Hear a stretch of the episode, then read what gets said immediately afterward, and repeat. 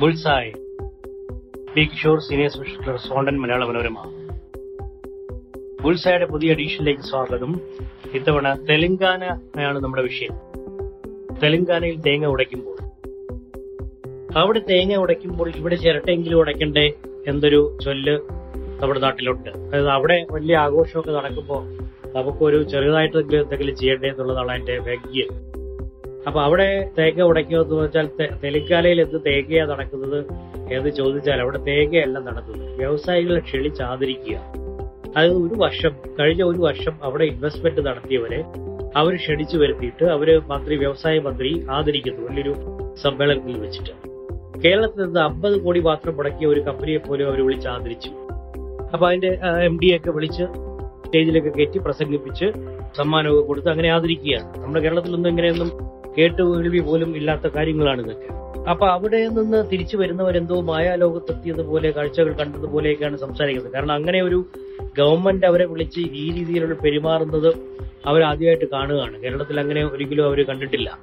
അവിടെ കെ ചന്ദ്രശേഖർ റാവു ആണ് മുഖ്യമന്ത്രി. അപ്പോൾ അദ്ദേഹം മുഖ്യമന്ത്രിയായി തെലങ്കാന സംസ്ഥാനം നിലവിൽ വന്നപ്പോൾ ഇതിൽ ഡൂക്കിൽ സംസ്ഥാനം ഇത് ഗുണം പിടിക്കത്തില്ല എന്ന് പലരും പറഞ്ഞു.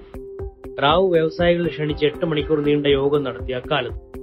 അന്ന് ലഭിച്ച നിർദ്ദേശങ്ങൾ നടപ്പാക്കി ഇന്ന് ചന്ദ്രശേഖർ റാവുവിന്റെ മകൻ കെ ടി രാമറാവു ആണ് തെലങ്കാനയുടെ ഐ ടി വ്യവസായ മന്ത്രി.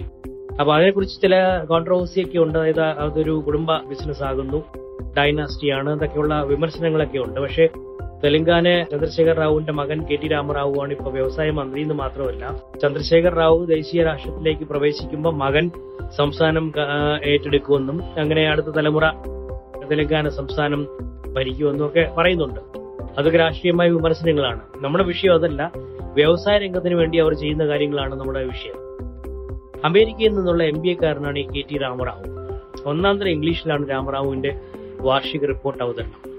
വ്യവസായ രംഗത്ത് തങ്ങൾ ഇൻക്ലൂസീവ് ആണെന്നും വൻകിട വ്യവസായികളെയും തെരുവിലെ തട്ടുകിടക്കാരെയും ഒരുപോലെ പരിഗണിക്കുന്നതാണ് ഇൻക്ലൂസീവ് വളർച്ചയെന്നും റാവു പ്രസംഗിച്ചു.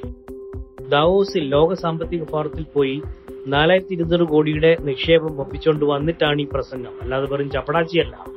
നമ്മുടെ പ്രതിനിധിയൊന്നും കേരളത്തിന്റെ പ്രതിനിധിയൊന്നും അങ്ങനെ ദാവോസിൽ പോയതുമില്ല. കഴിഞ്ഞ കഴിഞ്ഞ ഏതാനും വർഷങ്ങളായിട്ട് നമ്മൾ ആരും പോയിട്ടുമില്ല.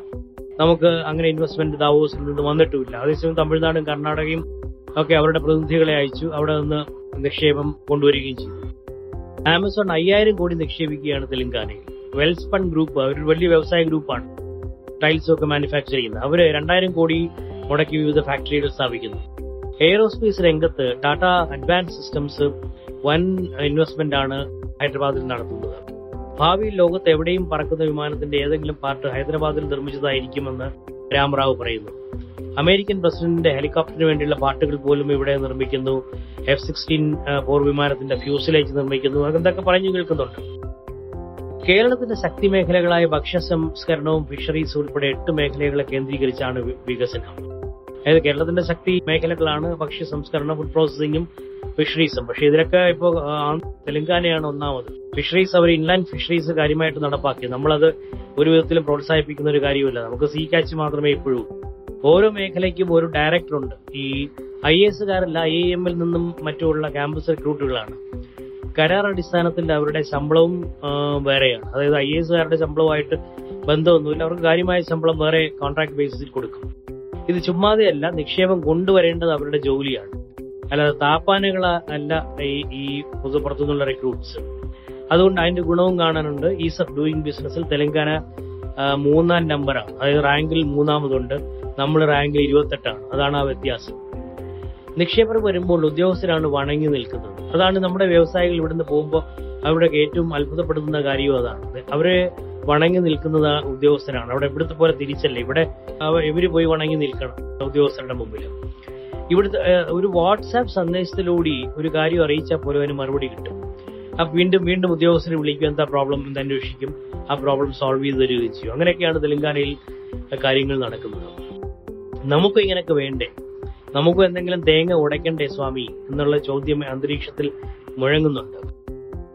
കുറച്ചു കാലം മുമ്പ് എന്തായാലും നമ്മൾ ഇതൊന്നും ചെയ്തില്ല എന്ന് പൂർണമായിട്ട് പറയാൻ ഒക്കില്ല. കുറച്ചു കാലം മുമ്പ് കരാർ അടിസ്ഥാനത്തിൽ നമ്മളും കുറച്ച് ഫെലോകളെ നിയമിച്ച കാര്യം ഓർമ്മിക്കുമല്ലോ. ചീഫ് മിനിസ്റ്റേഴ്സ് ഫെലോ എന്നൊക്കെ പറഞ്ഞിട്ട് ഐ ടിയിലും എയറോസ്പേസിലും ഒക്കെ നിയമിച്ചായിരുന്നു.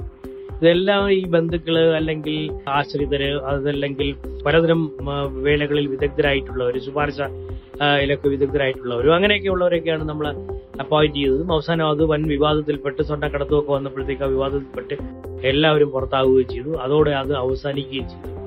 ഇതാണ് നമ്മുടെ ട്രാക്ക് റെക്കോർഡ് അതേസമയം തെലങ്കാന മുന്നേറുന്നത് ഇങ്ങനെയൊക്കെയാണ്. താങ്ക്